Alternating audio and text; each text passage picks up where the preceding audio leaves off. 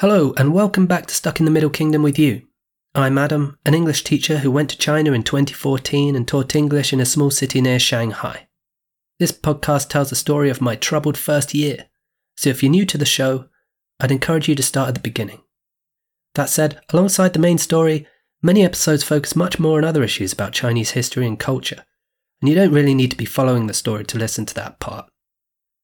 Okay, on with the show.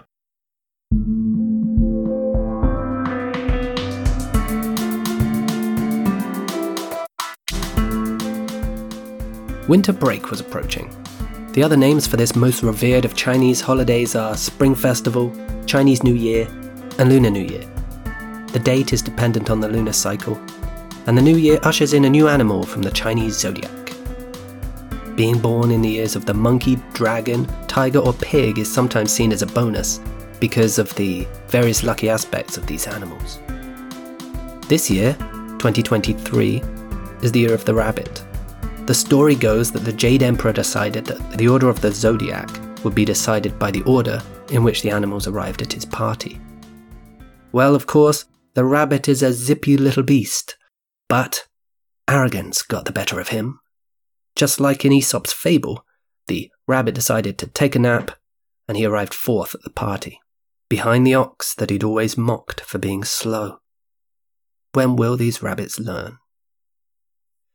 Today, 5th of February happens to be the date of the Lantern Festival, the finale of the Lunar New Year holiday, which takes place two weeks after New Year's Day. But at this particular time in our tale, 2015, the unlucky year of the ram was just over the horizon. And just before that, tests. Examinations in China important, numerous, and fiddled down to the last question. My little tykes, at 80 years old, were already veterans of the examination system. Tests for the Chinese probably begin in the womb and continue beyond the grave. Penny theorized that it makes adults wary of knowledge, disinterested in trivia, hence the lack of pub quizzes. Chinese education does not instill in the mind a thirst for learning, goes the popular wisdom. School is about tests, tests are about memory, and memory is done by rote. Penny had a telling tale about education in the Middle Kingdom a 14 year old student named Faye wrote her homework. In it, she wrote, Making mistakes is inevitable, but sometimes it is more important than success. I had difficulty in writing English essay. At the beginning, I wrote simple words and sentences to avoid make mistake. But when I made mistakes, my teacher would cheer me up and patiently point out the mistake. After a long time, I built up my confidence, and now I am not afraid of making mistakes. Her teacher was so appalled by this work that she was kicked out of the QQ group, which is like a WhatsApp group that allowed students to communicate online. And then she was rebuked for not taking the assignment seriously. All the way up to university, students routinely cheat on their homework. Teachers, for their part, are too pressed for time to mark students' homework accurately. Parents bribe the teachers for the promise of preferential treatment, which in practice probably means fudged scores rather than more attention. In a sense, education is a good dry run for the real world here, where mutual favours and relationships are paramount. Each party colludes with the next to get the grades up, a drive caused by the vast numbers of people, competition, and the wish to get that one child the best future they could possibly have. Meet a young high school student and ask him or her what they do in their free time, and don't be surprised if they tell you homework. And so it was that I was teaching the kids with the command, I say, you say, for a full week before tests began, literally drilling them with the answers in the test. Literally the answers. I was telling them exactly what they would be and just hoping they would remember it. The school didn't have actual tests already prepared. There was no examination board. The teachers were asked to design them individually. Abe, the overseer in the international department, Jane's underling, would quickly glance at these tests and sign them off as being okay. Had I shown him a test with questions about atomic nuclei, I'm sure he still would have signed them off. Anyway, the kids in my class did okay in their tests, I'm happy to say. Not that there was any other option for them. Meanwhile, there was someone I had to say thank you to. The school's biology teacher, a woman named Shu, had gone out of her way to get me a big raincoat and I wanted to convey my appreciation for that. All girl art class Lily had told me who she was. She's very pretty. And, and had not so subtly suggested that I should have an affair with her. If you want to date her, maybe you can. Which was a bit of a leap. I can keep it a secret. It was the mid morning break, a Tuesday, and that instrumental version of John Lennon's Imagine was playing through the loudspeakers. I was in Lily's room and asked her, Where is the biology class? Biology, she said. Why? And then a penny dropped. Her voice lowered. You want to see teacher Shu? Well, I should say thank you for that coat you got me, I said. You must be a little careful, said Lily. People talk in the school, and for the foreigners, even more. I paused to consider this. Surely a simple thanks would be harmless. But I will keep your secret, she continued, and began giving me directions to the biology class. She pointed out the window across the garden of meditation. Up to the third floor, she said. The biology class is there. Biology in Chinese is Shongwuxue. She wrote it on a post it note in Chinese, brushing away interested children who were beginning to surround us, and told me it should be written on the door. She bit her lip for a moment and handed me the note. Now go, she said. See you later, I replied, and went to leave. Adam, Lily whispered loudly, stopping me at the door. She's bad. Five minutes till class, no problem.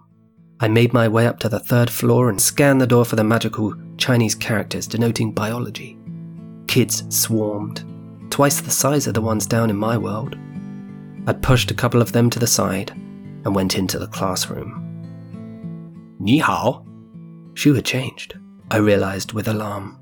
She'd become a dumpy, balding man. Ni hao, I replied. Zhe sanlou ma. Is this the third floor, may I ask? Sulo, he said. Fourth floor. Oh. Oh. The man grinned broadly at me. He's lovely, I thought, but he's not Shu. I'd evidently forgotten that in China the ground floor is the first floor. I'd wasted valuable break time by carrying the one or by not carrying the one. Whatever. Now isn't the time for maths. Must find Shu. But one thing still bugged me. Shong Wuxue, I said, pointing to the Chinese characters on the door. Biology? Daya, the man replied. Correct. Neither Zhongwen Zhengbang. Your Chinese really is very good. I hastened down to the real third floor, wondering how I'd managed to find another biology teacher on the fourth floor in a school with only one biology teacher. But there'll be plenty of time to talk about this with Shu, I told myself. Finding the magic words once again on another door, I peered through the doorway. Shu was there scribbling something in a notebook. She looked calm, impervious to the noise that 20 or so young teens make in their break time. An instrumental Sound of Silence by Simon and Garfunkel was playing now on the loudspeakers. It was the last song of the break time. We were almost out of time. Hey, Shu, I said.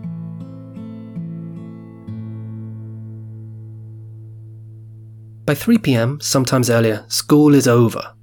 The children remain with the Chinese staff, schooling until dusk. But the foreign teachers are free. Often, we did little with this freedom, being as we were on the outskirts of the city in something of a dead end.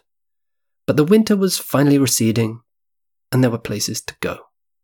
So Jess and I went to RT Mart, the American style mall in the city.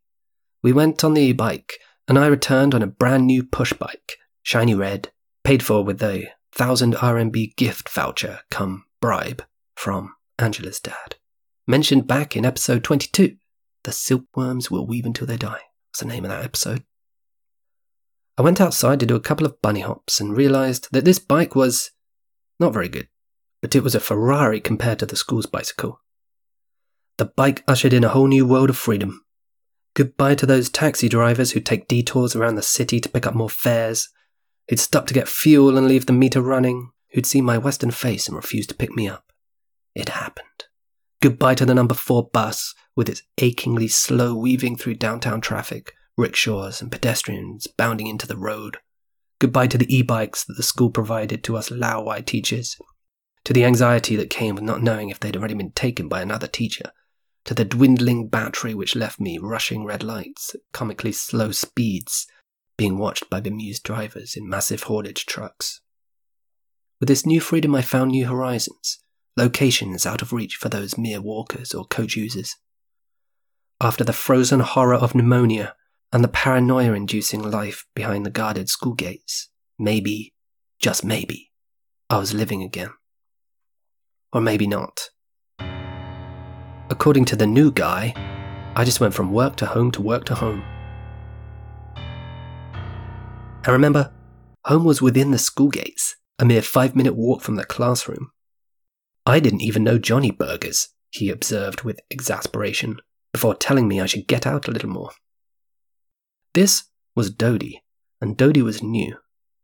Eddie had been memorably dismissed for launching textbooks at unsuspecting 12 year olds and hollering expletives at the ceiling in a wild rage. He had returned to America to get married, leaving us with the task of covering his oral English classes. But now Dodie had taken them on. Dodie would take anything on. Dodie was a hero. Dodie was from South Africa. He was broad and stout, the colour of fine coffee, with keen eyes which appeared to work as antennae, independently of one another. He'd worked as a supervisor at a local English school for adults and planned to move to New Zealand eventually to raise his son on a farm. His Chinese wife didn't want to do this, but as he put it, if I take her son, she will follow. He spoke with the knowing tone of a man who'd been told from birth that other people were dipshits, but could be carefully guided away from their idiocy with the help of his guiding hand. He brought that hand to the cradle of elites and set about putting people straight. His real name was Farouk, we discovered at the departmental meeting. But only my mother calls me Farouk, he added. So Dodie it was. He slipped into the general pattern of things quickly, going to the teacher's lounge after lunch where he shared some of his wisdom. He was from a rare Muslim diaspora which had migrated over the years to South Africa, and thus had the exceptional status of being hated by both factions of the racially divided country. We'd sit at the little table beside the window, or on the regal, oversized sofas sharing stories of school days so far, concerns with kids and the job. After telling me that I was laconic, he went on to detail the etymology of the word, its basis in Spartan diplomacy. And so the Athenians sent word to the Spartans to tell them something like, If we conquer your city, we will kill your people and rape your women. And the Spartans simply replied, If. That's you, Adam. Laconic. Dodie wasn't content to just tell me about my own character. He was also happy to use his insight on my home country. How do you know there are so many foreign women in London? he asked with a grin. Because they are beautiful. Arizona man guffawed at the joke, and Dodie leaned over with a smile and explained, Because British women are ugly. He then went on to give some sound advice about dealing with the Chinese. Having been here longer than us, his advice, so it seemed, was foolproof almost a central reading for the new laowai.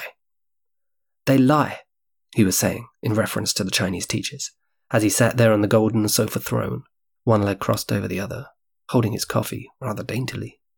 It's a power struggle, and if they are to get on with the managers, they have to prove themselves somehow.